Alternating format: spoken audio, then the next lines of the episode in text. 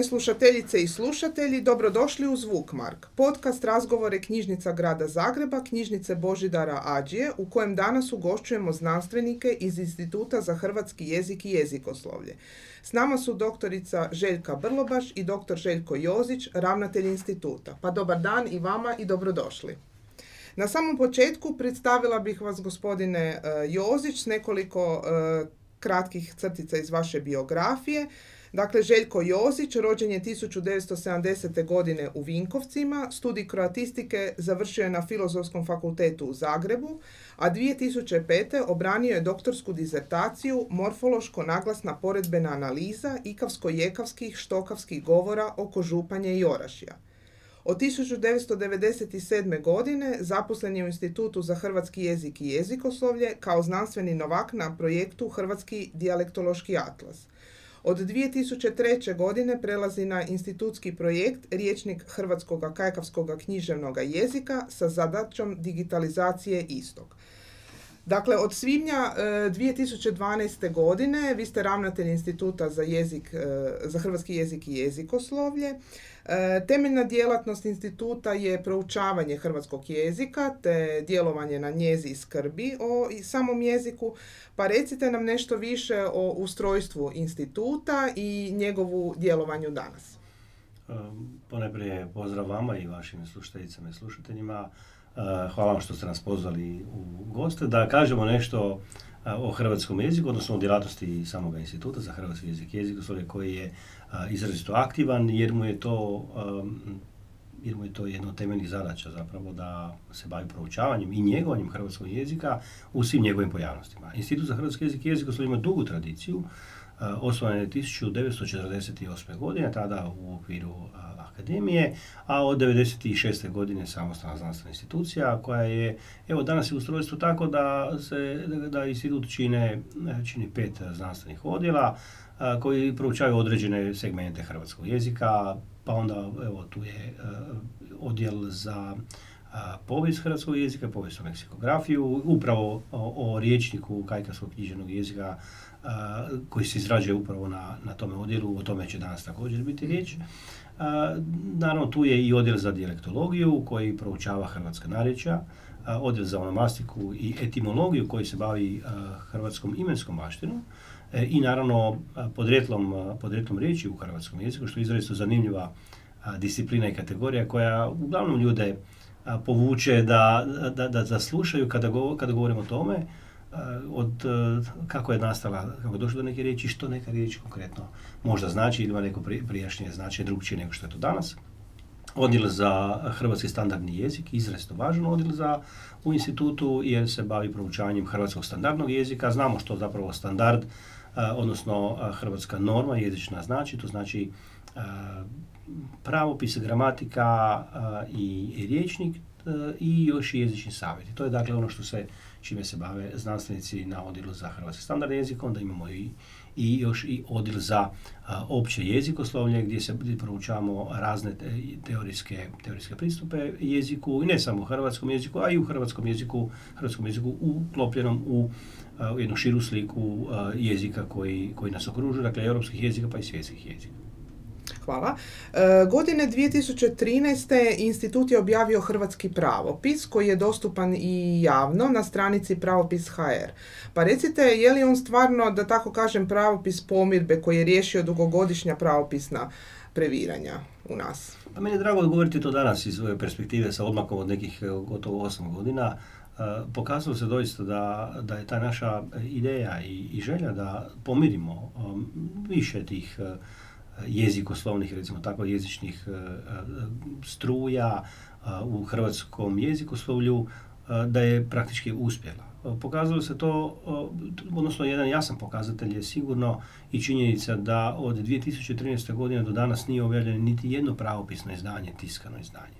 Do tada, do 2013. recimo počeši od 1990. je objavljeno više od 25 izdanja. Svake godine je praktički bilo barem jedno pravopisno izdanje koje se recimo tako nekim, nekim sitnim detaljima razlikovalo možda od onoga prethodnoga. I to naravno zbunjivalo korisnike. Bio je problem dakle da se u jednom trenutku, a to je bilo baš tih nekih 2011. 2012. je bilo više pravopisnih priručnika u upotrebi koji su propisivali slično, ali opet ne baš, ne baš ista pravila nisu, nisu donosili, a imali su nekakav oblik, recimo to tako, službenosti. Bili su službeno uporabi u osnovnim ili srednjim školama i općenito. Tako da je bilo, bilo dosta tih zahtjeva i profesora hrvatskog jezika koji su bili okupljeni u razne, razne razne udruge i tražili su od ministarstva da riješi to pitanje, da bude jedan pravopis, jer je pravopis sam po sebi e, e, je jedan propis koji je, koji je striktan, koji očekuje se da on bude taj koji će jasno propisati gdje ide zarez, gdje ide točka, gdje ide veliko, gdje ide malo slovo. To je recimo ono što pravopis e, što, što pravopis u njegovoj biti zapravo čini. Kako ćemo pisati ta neka osnovna pravila. Zanimljivo je recimo da od prvog pravopisa od 1822. godine Ivana Broza, to je naš prvi recimo tako moderni pravopis još za vrijeme Austrougarske, da je on imao pravila, imao je oznaku za pravila tako da je ispred sebe imao onaj znak paragrafa jer je on služio i u pravne svrhe. Jer znamo i sami da može se dogoditi promjena značenja u nekoj rečenici samo ako jedan zarez stavimo na na e, drugo mjesto. I kao što kažu ono, e, streljati, ne pustiti. Sad onda ako stavimo iza ne zarez, onda, onda znači da potpuno se promijeni značenje. U tom smislu, dakle, pravopis je jako važan. Mi smo se odlučili na, na radikalan potez da cijelu pravopisnu knjigu, odnosno cijeli taj naš rad koji je radilo 14 znanstvenika iz instituta, da stavimo besplatno na internet i e, to se pokazalo kao dobitna kombinacija.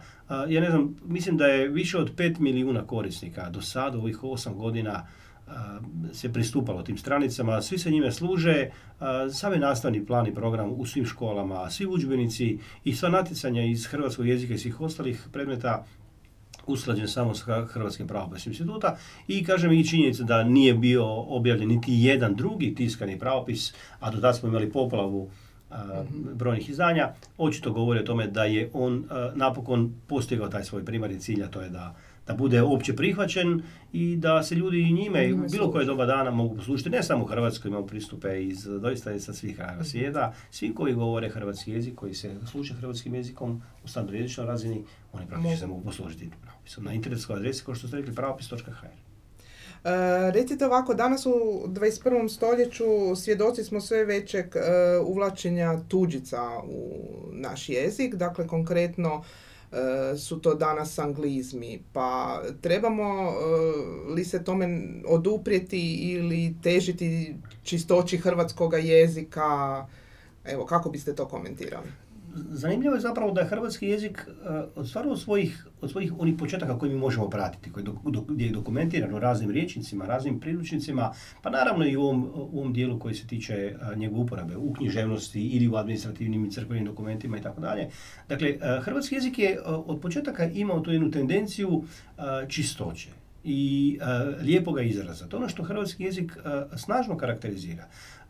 Dakle, što je recimo odlika, odlika naroda koji, koji e, štite svoj jezik, dakle koji su svjesni svoje vrijednosti, važnosti svog jezika, e, sasvim je razumljivo da su i Hrvati bili ti koji su od uvijek e, cijenili svoj jezik i jako drže do njega, vjerojatno je zbog toga što im je sam jezik bio substitut za državu koju nisu imali. Jer znamo da smo izgubili samostalnost još tamo negdje 1100. godine i ponovo je zadobili 1990. Uh, anglizmi su u moderno doba ono što su prije stotinja godina bili germanizmi u hrvatskom jeziku. A prije dvjestotinja godina su bili bili su romanizmi, odnosno izrazi iz francuskog jezika koji je u prije 200 godina bio jako modern jezik. Prije stotinu godina ovdje u Zagrebu se i tekako i dan danas se smatra onako malo hoh da se govori govori uh, sa nekim njemačkim izrazima. Kiss die Hand i slično, to je više izraz nekoga urbanoga, lijepoga izraza, je? ali prije 200 godina je bilo jako nobel govoriti izraze, izraze iz francuskog jezika. Danas je to, evo, jako je in govoriti na engleskom, odnosno izrazi koji upotrebljaju pogotovo mlađe generacije. Uh, mi kao jezikoslovci uh, možemo tome pripomoći. Ne smatram da bismo trebali na silu intervenirati u sam jezik. Jezik je živa, živa materija, on se mijenja svaki dan i, i, i danas je ovakav, za deset godina bit će sigurno drugčiji.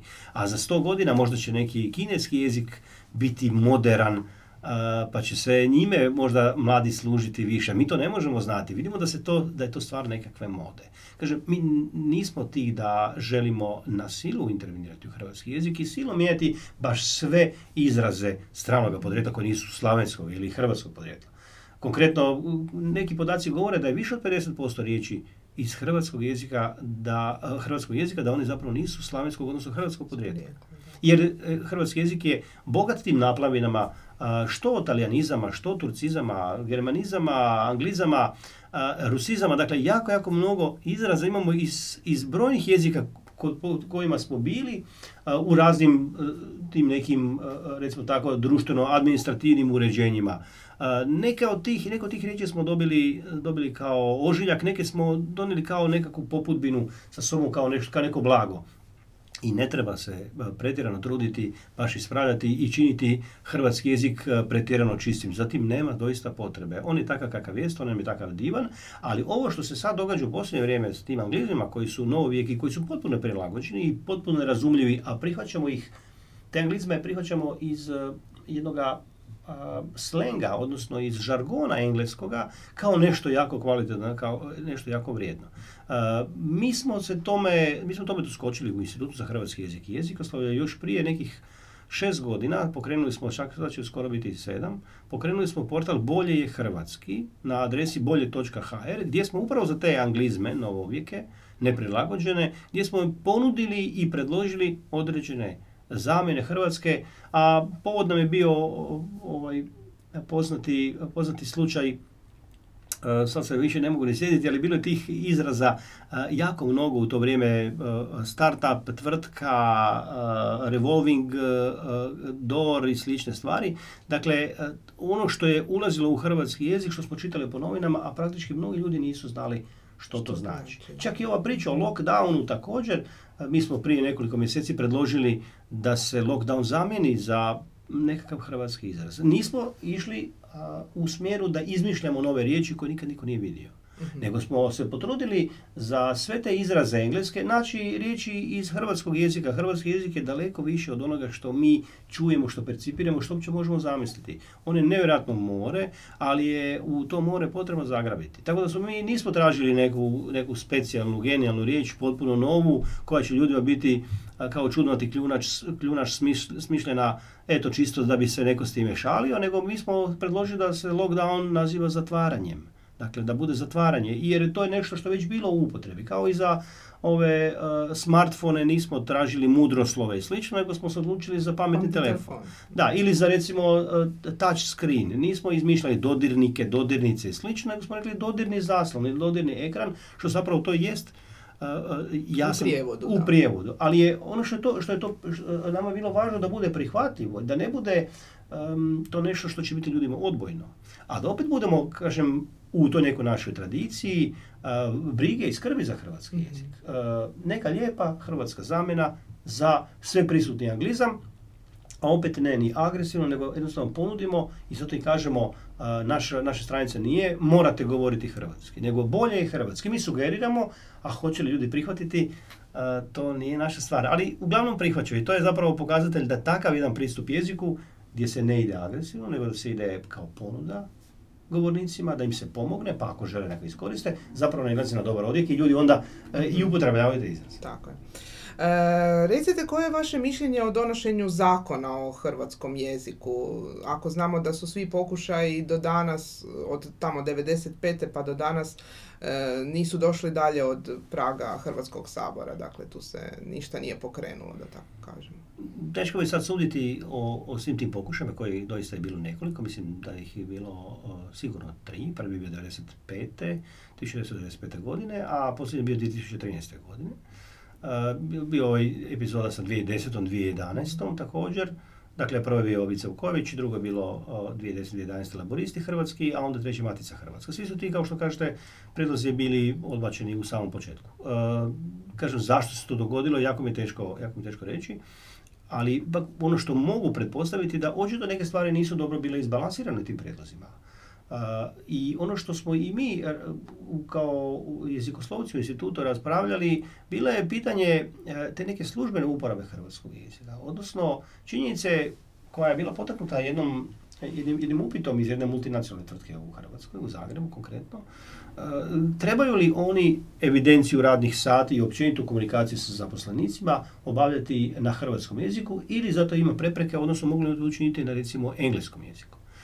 Zakoni naši nisu bili decidirani jer tako je, tako je, tako je, zapravo u zakonu da mi možemo ovdje u Hrvatskoj praktički imati slučaj da neki poslodavac svojim podređenima govori na engleskom, njemačkom, mađarskom. To je moguće po našim zakonima. I mi smo onda krenuli također u tu priču da se barem u tome dijelu zaštiti hrvatski jezik, odnosno da se da, da građani Hrvatske, govornici hrvatskog jezika imaju pravo dobiti uh, odgovore na hrvatskom jeziku u Hrvatskoj. Ako je to činjenica od 2013. godine da je hrvatski jezik od 1. srpnja 2013.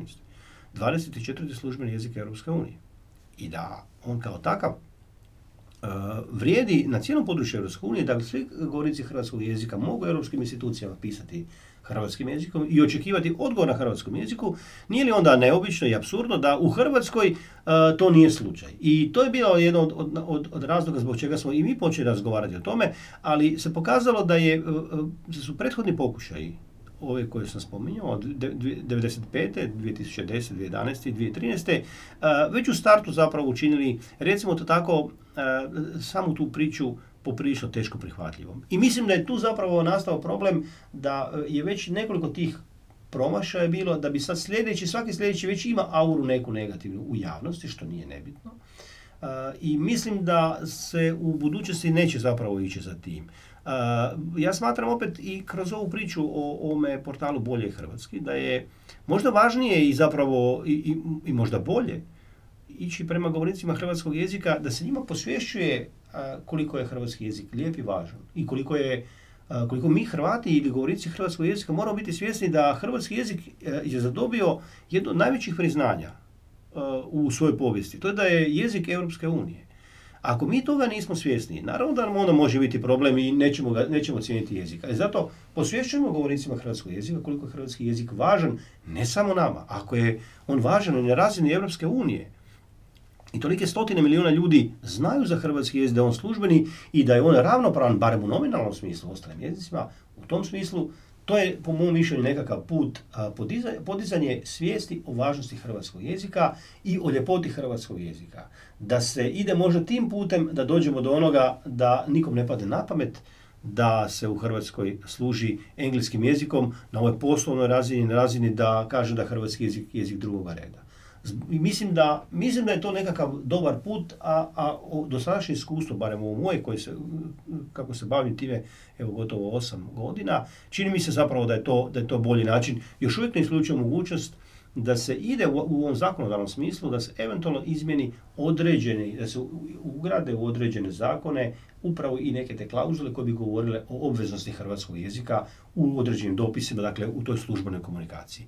No dobro, kažem, vrijeme će pokazati, otvoreni smo naravno za sve i naravno da bi o tome trebalo raspraviti ne samo na razini jezikoslovne, nego na razini i politike i, i struke i naravno da, da to u toj nekoj u nekoj zajedničkom, zajedničkom radu, u sinergiji možemo doći do nekog najboljeg mogućeg odgovora. Za sada mislim da, da, da čak možda, možda za tim više toliko nema niti potrebe.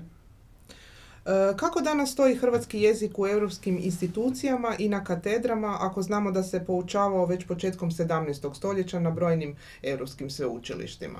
Čini se da stoji jako loše, to je istina. I to, je, to nam je najveći problem. To je ono što e, imamo to nasljeđe od eh, tih eh, koliko već 60 godina ili doduše nešto manje 50 godina gdje je hrvatski jezik bio nazivan ne svojim jedinstvenim nazivom kao hrvatski jezik, nego je bio dio jednog zajedničkog jezika, neprirodno spojen, pa se onda nazivao srpsko-hrvatski ili hrvatsko-srpski, hrvatski ili srpski-srpski ili hrvatski slično.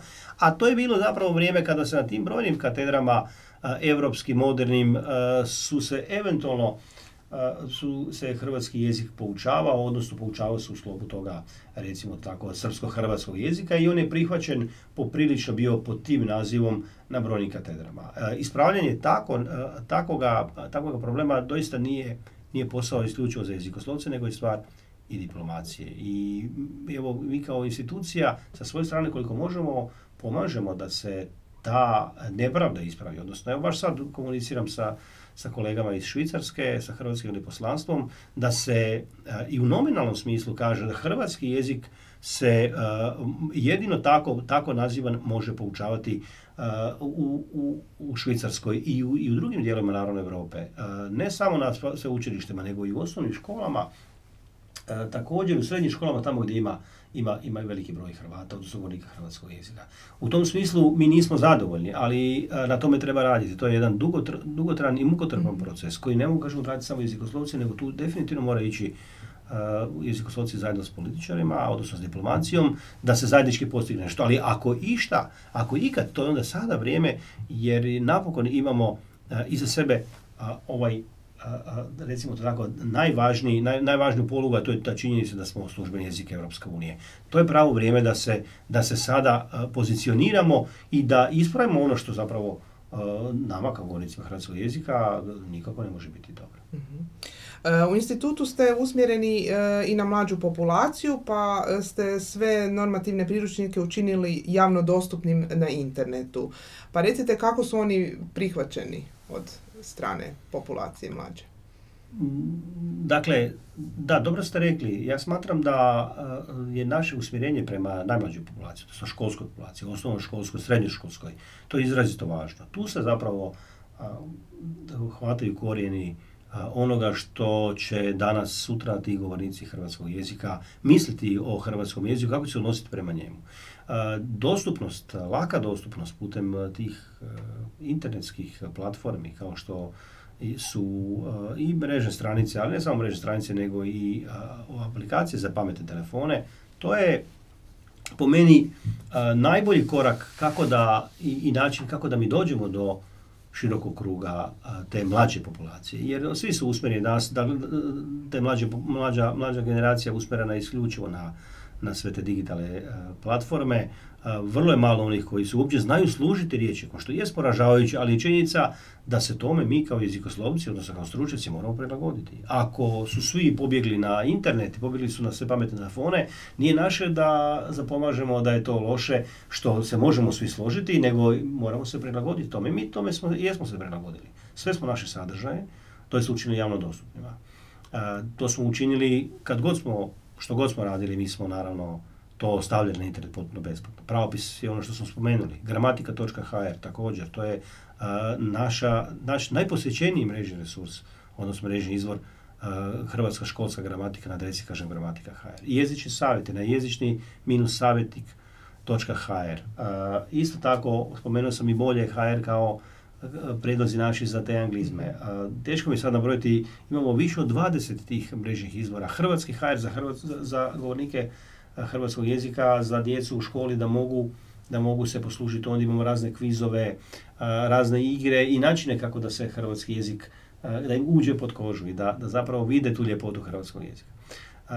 To je, to je naš neki mali doprinos tome činjenju hrvatskog jezika privlačnim, zanimljivim, da lako do njega mogu doći, da mogu doći do sadržaja, da nemaju opravdanje, ma to je sad negdje tamo u nekim knjigama, tu ima sada tih pet pravopisa, šest gramatika, ko će sad to se zguba gledati.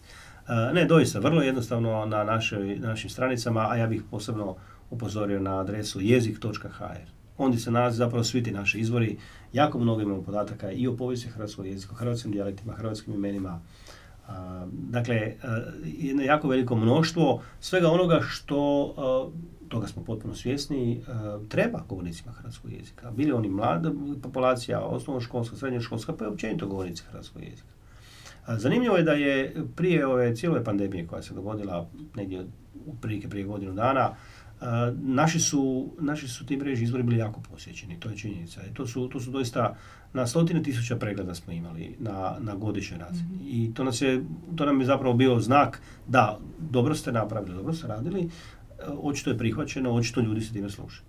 Ono što nas je ugodno zanadilo kad se dogodila ta pandemija, kad su djeca negdje tamo baš u ovo doba, nešto kasnije negdje tamo oko 20. ožujka prošle godine, svi su otišli na nastavu na daljinu a, dakle, posjećenost naših stranica je eksplodirala. Dakle, jednostavno smo dobili u desetorostručeni broj korisnika svih tih naših mrežih školskih resursa i riječnik.hr, dakle to je riječnik, školski riječnik hrvatskog jezika, to nisam spomenuo. Dakle, jako veliki broj korisnika smo dobili baš u to vrijeme jer smo prilagođavajući se tome modernom dobu došli smo do toga da su svi htjeli ne htjeli morali krenuti upravo ka internetu, ka, ka, tim, modernim, ka tim modernim izvorima, odnosno modernim platformama. Mi smo tome doskočili, kažem i prije, i zbog toga mi je jako drago da smo ipak pomogli i da smo pružili sve te, sve te informacije, sve podatke i sve ono što je važno za govornike hrvatskog jezika, za učenike da im bude lakše. E, naravno, jako važno naglasiti, nema nikakvih niti reklama, niti bilo kakvih ograničenja za bilo kojeg korisnika svih tih mrežnih resursa, svih tih mrežnih izvora. Pozivamo sve naravno da se time posluže i siguran sam da će ondje pronaći nešto što ih zanima. Frazeologija hrvatska je cjelokupna ondje baza kolokacija, da sad da ne govorim, doista ima jako mnogo toga, sve pozivam jezik.hr, vrlo jednostavno doći do, tih, do te adrese. Hvala lijepa. E, također riječnik hrvatskog kajkavskog književnog jezika dostupan je na e, platformi e, kajkavski.hr. E, nešto više o njemu ćemo razgovarati sa doktoricom Željkom Brlobaš. Željka Brlobaš rođena je 1970. godine u Zagrebu. Diplomirala je kroatistiku južnoslavenske filologije na Filozofskom fakultetu u Zagrebu. Doktorirala je stemom glagolski vid u hrvatskim gramatikama do početka 20. stoljeća. Od 1996. zaposlena u Institutu za hrvatski jezik i jezikoslovlje na projektu Riječnici suvremenog hrvatskog jezika. Od 2001. radi na projektu Riječnik hrvatskog kajkavskog književnog jezika kao obrađivač i od 2008. kao jedan od redaktora Svezaka. Pa evo na samom početku e, zamisao izradi riječnika hrvatskog kajkavskog književnog jezika kao samostalnog datira još u akademiji 30. godina prošlog stoljeća. Recite je li to inicirao e, sam Miroslav Krleža? Pa u akademijinu povijesnom, kao što ste rekli, više svešćenom riječniku hrvatskog ili srpskog jezika koji je objavljivan od 1880. do 1976. Pored štokavskih i čakavskih pisanih izvora nisu bili obuhvaćeni kajkavski pisani izvori, osim njih nekoliko i to u načelu uh, Habdelićev i Belostenčev riječnik – i svega nekoliko književnih dijela od kojih e, je bila Vramčeva kronika i Pergušićev dekretum, te jedno prozno dijelo Jurija Muliha i dramsko Tituša Brezovačkog. E, zanemarivanje dakle, pisanih izvora iz kajkavskog e, narječja, dotičnog e, kajkavskog hrvatskog književnog jezika, izradom tog riječnika e, osjećalo se kao velik propust u akademijinu e, riječniku. Stoga zamisao o izradi riječnika hrvatskog kajkavskog književnog jezika kao samostalnog dijela datira u akademiji od 30. godina prošloga stoljeća. Naime, na sjednici akademiji na leksikografskog odbora historičko-filologičkog razreda koja je održana 2. travnja 1936. godine Odlučeno je da Akademija izda riječnik kajkavskog, e, dakle kajkavskih pisanih izvora e, kao samostalno djelo. E, a da kako potaknuta prijedlogom Miroslava Krleže i Antuna Augustinčića. Kad je riječ o 1936. godini, tu valja povući upravo paralelu između te sjednice na kojoj je zapravo inicirana ideja o izredbi riječnika i da kako objavljivanja krležin, krležinih balada Pedrice Kerepuha, koje su objavljene upravo 1936. godine i za koje se, što se tiče ovih jezičnih obilježja u okviru e, proučavanja književnih dijela, može sa sigurnošću tvrditi da imaju najveći utjecaj kajkavskog hrvatskog književnog jezika, što leksikom, što morfologijom, a da kako i e, posebice ovim, bez obzira što je riječ o eh, stilisti, po, po, poetskoj, da tako kažem, stilistici, osim taktičkom uplivu uh, više struko složenih rečenica i, i dakle drugih jezičnih kajkavskih obilježja. E sad, nakon te po, početne inicijative Hrvatska akademija znanosti i umjetnosti povjerila je tada Institutu za hrvatski jezik i jezikoslovlje, tada dakle institutu, nazivom Institutu za jezik, koji je bio tada jednom od njezinih ustrojbenih znanstvenih jedinica, taj veliki leksikografski projekt izrade samostalnog povijesnog riječnika hrvatskog kajkavskog književnog jezika. Riječnik je u potpunosti, dakle, metodološki i leksikografski osmišljen u institutu pod vodstvom akademika Božidara Finke i suradnika. I tu valja naglasiti dakle, da je od prve, prvotne ideje 30. godina pripremni radovi na izradi riječnika započeli su 60. godina 20. stoljeća. Naime, na osnovi utvrđenih kajkavskih pisanih izvora započet je izbor riječi u samome tekstu pojedinog e, književnog izvora podcrtavanjem odabrane riječi u njezino rečeničnom kontekstu i da kako u obzir su uzete i natuknice iz povijesnih dotadašnjih kajkavskih riječnika. Paralelno s podcrtavanjem, znači e, e, riječi koje su trebale ući u kanonski oblik e, natuknice, započelo je i ispisivanje tih rečeničnih oprimjerenja s podcrtanim riječima na kartotečne listiće i to ispisivanje je trajalo negdje do kraja 60-ih, odnosno početka 70-ih godina. E, tako je za riječnik ispisano preko 800 tisuća leksikografskih kartotečnih listića i, kao što sam rekla, dakle, bilo e, e, riječi kao natuknice iz svih e, pet tada odabranih povijesnih kajkavskih riječnika ili, dakle, u, u, u kontekstu rečeničnih oprimjerenja iz drugih književnih dijela. E, nakon tog ispisa, e, tako velikog broja listića, e, oni su slagani abecednim redom u kutije i na taj način dobiven svojevrstan temeljni abecedari prema kojemu se zapravo i danas radi leksikografska obrada. E sad, sam postupak leksikografske obradbe tako prikupljenih riječi iz izvora kao temelja za natuknice E, započeo je polovicom 70. godina, a intenziviran je početkom 80. godina. E, tada je znači, prvi svezak riječnika objavljen 1984. U dosad 15 e, objavljenih svezaka, evo upravo smo e, s godinom 2020. objavili 15. E, svezak. E, riječnik je objavljen od atuk, natuknice A do natuknice spodeljavati i u, taj, u tu leksikografsku obradbu je uključeno dosad ukupno 27 autora. E, Riječnik se objavljuje u svescima od 240 dvostupačnih stranica riječničkog teksta. E, svaka, znači tri sveska e, čine jednu knjigu, odnosno cijelinu jedne knjige. Valja još ovdje naglasiti da je uz prve suradnike pod vodstvom Božidara Finke znatnu ulogu u tom e, nastajanju riječnika.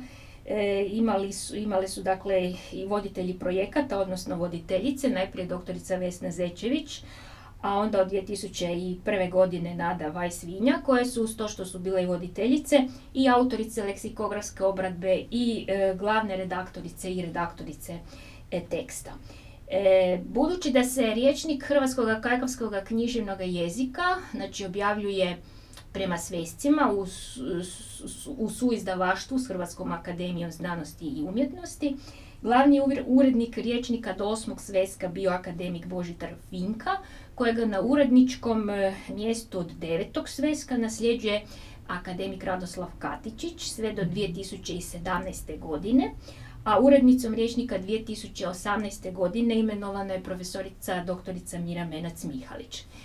E, što se tiče e, same, samog, e, da tako kažem, e, upisa i načina, načina obradbe od dakle, klasičnog do suvremenog, valja naglasiti da su prvi svesci nastajali upisom obradbe rukom ili strojopisom na obične ili trgovačke listove papira E, da bi se na taj način, poslije klasičnom e, ovom pripravom za tisak, da bi na taj način bilo objavljeno prvih šest svezaka, a nakon šestog sveska nadalje e, počelo i počeo je, počela je obradba leksikografske građe u jednom od računalnih programa koji su tada već jel, bili u optjecaju. I tu sad valja napomenuti e, prekretnicu između dakle tog da tako kažem klasičnog e, tehničkog e, načina obradbe prema suvremenom mrežnom objavljivanju. Naime, dolaskom ravnatelja doktora Željka Jozića na kajkavski, na projekt riječnika Hrvatskog kajkavskog književnog jezika 2003. godine potaknuta je ideja o digitalizaciji e, svih onih svezaka dakle, koji nisu bili ovaj, rađeni u Wordu. I e, to je e, ravnatelj kao, suradnik na projektu obavio u sljedeće dvije godine, uključujući i onih ostalih dakle ispravke računalne onih ostalih svezaka E, koji su e, do tada bili pripremljeni u, u Wordu. E, na taj način stvoreno, da tako kažem, određena platforma prema kojoj je s obzirom na abecedari riječnika i cjelokupan tekst koji je na taj način postao cjelovit, zapravo, zapravo su stvoreni preduvjeti također za ravnateljevu ideju da se Konačno 2020. godine uz suradnika naše računalne službe e, riječnik Hrvatskog kajkavskog književnog jezika, odnosno svih njegovih 14 e, svezaka koje ćemo nadopunjavati obradbom, odnosno tiskanjem nove, novog sveska, koji je postavljen na, dakle, na, na ovaj, e, mrežno je objavljen na ovaj, adresi kajkavski HR i koji je sada moguće pretraživati neovisno o knjižnom odnosno svešćanom pristupu riječniku. Ovako, u riječniku e, se leksikografski obrađuje jezično blago kajkavskog hrvatskog književnog jezika od 16. do 19. stoljeća, ali i pojedina dijalektalna književna dijela s početka 20. stoljeća. Koji su izvori za riječnik hrvatskog kajkavskog književnog jezika i jesu li to i književna dijela? Pa e, tijekom utvrđivanja bibliografskih jedinica, znači tamo na samom početku 60. godina, e, znači rukopisnih i kajkavskih izvora kao i e, izvora dijalektne književnosti 20. stoljeća do sredine znači do sredine 20. stoljeća, pregledano je ukupno oko 50.000 bibliografskih jedinica u knjižnicama i arhivima E, na temelju čega je tada izvršen izbor dijela iz kojih su se e, crpili, crpila rečenična, odnosno pod, e, rečenična primirenja na temelju kojih je dakle unutar tih rečeničnih primirenja, kao što sam prethodno navela, podcrtana riječ koja je poslije bila primjerom kanonskoj natuknici. popis izvora iz kojih su ispisane jezične potvrde za tu leksikografsku obradbu Sastoji se od 441 izvora pisanog kajkavskim književnim jezikom i to od sredine 16. do sredine 19. stoljeća i to znači uključuje 360 objavljenih i 38 rukopisnih izvora, te ukupno 43 izvora iz dijalektne kajkavske književnosti 20. stoljeća. E, valja naglasiti da je e, utvrđeni popis izvora stalan, i ne proširuje se drugim novim dodatnim kajkavskim izvorima. E, e, izvore je, je moguće podijeliti s jedne strane na književno kajkavske riječnike, gramatike i pravopise i s druge strane na kajkavska književna dijela. E, znači, od e, riječnika kajkavskog književnog jezika izvor su bili Habdalićev hrvatsko-latinski riječnik – zatim monumentalno dijelo hrvatske leksikografije, e, veliki e, dvotomni latinsko-hrvatski i hrvatsko-latinski e, riječnik gazofilaci Ivana Belostenca, zatim sušnik Jambrešićev latinsko-hrvatsko-njemačko-mađarski riječnik, rukopisni Patačićev latinsko-hrvatsko-njemački riječnik i jedan anonimni latinsko-hrvatski riječnik. E sad, uz, tu, leksikogra, uz te leksikografske temelje, odnosno osnovicu, e, e, e u obzir su uzete i e, gramatike e, kajkavskog književnog jezika. znači, od prve gramatike koja je još uvijek ostala u rukopisu Ivana Vitkovića, preko St. Martonijeve, Kornigove, gramatike, gramatike Josipa Matijevića, jezičnice Josipa Đurkovečkoga i, da tako kažem, ponajbolje gramatike hrvatskog kajkavskog književnog jezika Ignaca Kristijanovića. E, u obzir su uzeta i tri kajkavska pravopisa, dva su bila iz druge e, polovice 18. stoljeća i napućenje za horvatski prav šteti i pisati iz 1830. godine.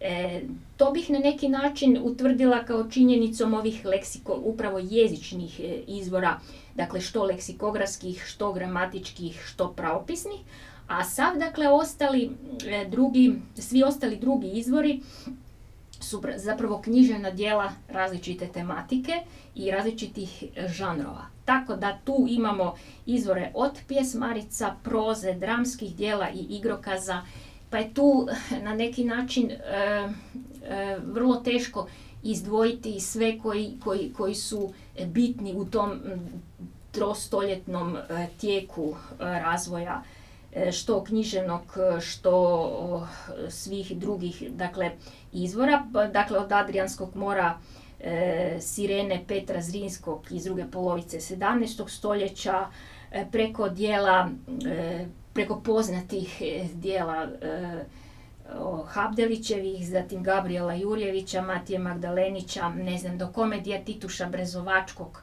iz 19. stoljeća, pa sve do krležinih balada Petrice Kerempuha i još četrdesetak dijela iz prve polovice 20. stoljeća. E, tu su zatim povijesno pravni dokumenti, kao što je bio dekretum e, Ivana Pergošića, znači prva tiskana knjiga na kakavskom e, književnom jeziku, zatim Ramčeva, Vitezovićeva i Krčelićeva kronika, zatim statuti pojedinih e, gradova ili cehova, pravila i zapisnici cehova, oglasi, cesarske ili kraljevske naredbe, urbari, oporuke i slično. E, da tako kažem, treću veću e, tematsko-žanrovsku skupinu čine i to velikim e, brojem naslova, dijela religiozno-duhovne tematike, dakle životopisi svetaca, katekizmi, molitvene knjižice, e, zatim objavljeni tekstovi novozavjetnih evanđelja, kao što je Vramčeva postila, s pripadajućim, s pripadajućim propovjedima objavljenim uz te E, uz ta evanđelja. Zatim od publicistike valja izdvojiti posebno kalendare, na primjer e, Vitezovićev kalendar, zatim stoletni kalendar Tomaša Miklušića ili poznatu danicu Zagrebečku Ignaca Kristijanovića, koji su dakle kalendarski, da tako kažem, izvori osim općih znači, podataka e, objavljivali i gospodarske i medicinske upute, znači praktične e, savjete vezane uz ljudsko zdravlje i higijenu, ali uz to i literarne tekstove u stihu i prozi, ako se dakle listaju stari, stari e, kajkavski kalendari. Od publicistike zatim tu možemo još ubrojiti i na primjer jednu kuharicu Ivana E, Birlinga iz 1812. godine, znači Sokačku knjigu. E, mogu izdvojiti, ne znam, sanjaricu namijenjenu igračima Lutrije, knjigu astrološke tematike, e, Kabala, e, različite izvore praktičnih savjeta, na primjer indijanski mudroznanec ili način kako čovjek u društvu ljudih srećen more biti. Onda, na primjer, tekst Pelga, nerazumnoga potrošljivca i tako dalje. I e, dalje što se tiče e, e, dijela valja izdvojiti popularno znanstvene tekstove i tekstove određenih struka, posebice medicine i veterine, pa tako ima podosta dijela iz, na primjer, općih, da tako kažem, objašnjenja ljekarništva, bilo na općoj razini, bilo e, veterinarske struke, dakle namijenjene e, liječenju e, životinja. Mogu, na primjer, izdvojiti kratek navuk od meštrije pupkorezne, što je zapravo praktični priručnik za primaljstvo u drugoj polovici 18. stoljeća.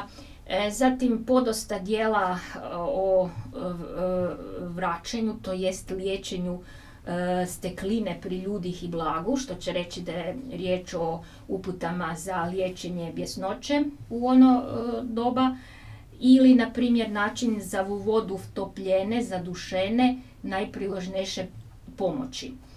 I onda još tu dakako stručni tekstovi matematičke, aritmetičke tematike, e, matematičko-aritmetičke tematike, zatim e, tekstovi, e, stručni tekstovi s područja gospodarstva i to najčešće poljoprivrede, pa tako onda imamo tekstove koji opisuju skrb i pasku o uzgoju, ne znam, ovaca, konja, konoplje, e, bijeloga duda i dudova svilca, zatim e, način uzgoja jabuka zemelskih, što je tada bio, jel, bila sveza za značenje e, riječi krumpir, zatim kako treba, kako treba baratati s marvom, E, kako se pravilno e, sade, uzgajaju i njeguju vrbe i drugo brže rastuće mladje.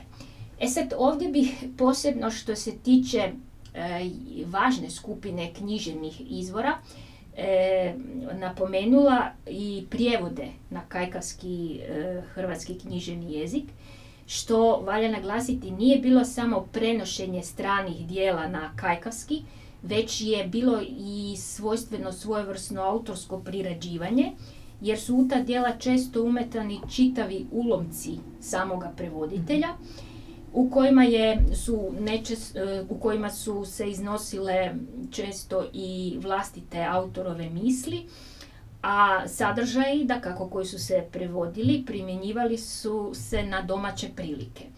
Pa tako od tih dijela, na primjer, samo da spomenem e, prvi dječji, dakle, roman Mlajši Robinson, dakle, prijevod e, ili preradbu romana Daniela Defoa iz druge polovice e, 18. stoljeća, zatim Henrijada, francuski original Volterova dijela, e, Raj izgubljen Ivana Krizmanića, što znamo da je prijevod velikoga Miltonova epa, ili Flundra, Senje, Zrokojuča, Polak Šekspira, e, što je također Krizmanićev e, prijevod koji se temelji na e, Romeu i Juliji Šekspirovoj.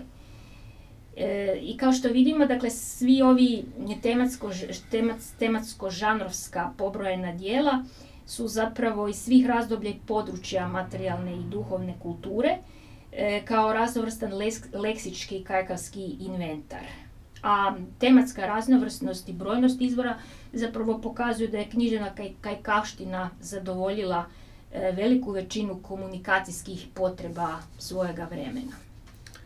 E, na kajkavskom književnom jeziku stvarana je bogata i raznovrsna književnost u sjevernoj Hrvatskoj od 16. do 19. stoljeća. To je jezik na kojem su pisali Tituš Brezovački, Pavao Štos, Dragutin Domjanić, Fran Galović te u 20. stoljeću Miroslav Krleža ili Ivan Goran Kovačić. Danas svjedočimo ponovnom interesu za kajkavski književni jezik ako čitamo dijela Kristijana Novaka ili Marka Gregora. E sad, možete li e, primijetiti razvoj kajkavskog jezika, odnosno da li se on osuvremenjuje? Pa ovako, ovdje valja naglasiti da je kajkavski hrvatski književni jezik od 16. stoljeća, znači od polovice 16. do polovice 19. stoljeća, bio zajednički književni jezik na području sjeverne Hrvatske, uključujući tada Zagrebačku, Varaždinsku, na primjer i Križevačku e, županiju. I on se svojom jezičnom osnovicom razlikovao od regionalnih, to jest dijalektnih obilježja kajkavskih organskih govora. E, na temelju toga on je imao obilježja svojevrsne anorganske kajkavske osnovice, znači poput obilježja standardnog jezika i bio je e, funkcionalan na svim e, komunikacijskim razinama. E sad, s druge strane, taj isti kajkavski hrvatski književni jezik, e, ujedno jezik hrvatske kajkavske pisane riječi, dakle književni jezik u užem smislu, na kojem su zapravo nastala sva ova dijela iz kojih mi crpimo izvore i radimo leksikografsku obradbu riječnika hrvatskog kajkavskog književnog jezika. E sad, usvajanjem štokavske osnovice standardnog jezika, E, čakavska su se i kajkavska dijela, e, posebice početkom 20. stoljeća, u književnom izričaju smatrala dijalektnima. E sad, ako danas svjedočimo ponovnom interesu za, za kajkavskim izričajem u autorskim književnim, dakle poetskim, proznim i dramskim dijelima, onda je ipak riječ o kajkavskom organskom, odnosno dijalektnim obilježjima e, umjetničkog kajkavskog e, izričaja, koji je nerijetko utemeljen na autorovu idiolektu, koji je svojstven određenom kajkavskom jesnom govoru autorovu i to u okviru određenog dijalekta pripadnog kajkavskom narječju. E, drugim riječima, Riječ je o kajkavskom književnom jeziku u užem smislu, dakle kajkavskim narječnim, odnosno dijalektnim jezičnim obilježjima književnih kajkavskih dijela. Tako se, na primjer, u suvremenim e, ostvarenjima e, Kristijana Novaka moguće govoriti dakle, o međimurskom dijalektu, u Marka Gregura o podravskom dijalektu, na primjer u Božice Brkan o moslavačkom dijalektu i tako dalje. E, zato iz jezične perspektive smatram da se osuvremenjuje zapravo književni autorski stvaralački pristup kojim određeni autor s kajkavskog dijalektnog područja nastoji i osobnim jezičnim izborom potvrđuje svoj književni, odnosno poetski prozni ili dramski stil. E sad, e, stoga se razvoj kajkavskog jezika točnije kajkavskih dijalekata u okviru kajkavskog narječja, a koji su zastupljeni u ostvarajima autora koji stvaraju e, jel, svoja e, književna djela. Znači, taj se izričaj može vrednovati i opisati u suvremenim dijalektološkim istraživanjima, koje bi onda potvrdila i potvrđuju i suvremene utjecaje, odnosno e, mijenu, da tako kažem, kajkavskog e, dijalekta, odnosno narječja u okviru e, činjenice hrvatskog jezika. Evo ovako, na samom smo kraju ovog našeg razgovora. još jedno pitanje možda za oboje. ovako, mi u našoj knjižnici pripremamo izložbu Slatki naš kaj gdje ćemo predstaviti naš fond. to je u povodu Međunarodnog dana materinskog jezika i u povodu mjeseca hrvatskog jezika, a sve u godini čitanja. Pa evo, što biste vi preporučili našim E, slušateljima? Pa, naravno da možemo preporučiti da se, da, da, da hrvatski jezik, da, da budu svjesni važnosti i ljepote hrvatskog jezika, da se hrvatski jezik e, doista krije u, naravno u hrvatskoj književnosti i, i u onome svemu što, e, što, što čini hrvatski jezik u, recimo tako, u leksikografskom smislu, naravno, ali književnost hrvatska i ovi organski diomi, odnosno govori, naših baka, naših djedova. Ja nekako kada govorim o tome što bih im preporučio za dane, za mjesec hrvatskog jezika, pročite neku lijepu knjigu na hrvatskom jeziku, neko dijelo koje ili prijevodno ili može biti izvorno, ili još bolje razgovarajte malo sa svojim bakom, sa svojim didom, ako možete, u, s obzirom na sve ove prilike, ali postoje komunikacijska sredstva kojima je to moguće, i tu ćete zapravo osjetiti bilo hrvatskog jezika. Tu, hrvatski doista jezik jest ovaj standardni koji učimo i koji nitko nije progovorio od malih nogu. Svi smo naučili govoriti hrvatskim jezikom, majčinskim, materinskim, zato ga tako i nazivamo. Tako ga naziva inače gotovo svi europski jezici nazivaju ovaj prvi jezik kojim govorimo, zovemo ga materinski ili majčinski jezik, osim mislim da u Poljskoj se vezuje za oca. zato što su bile majke te koje su nam prenosile jezik i mi smo zapravo progovorili jezikom naših majki ili naših baka, zavisi ko nas je čuo.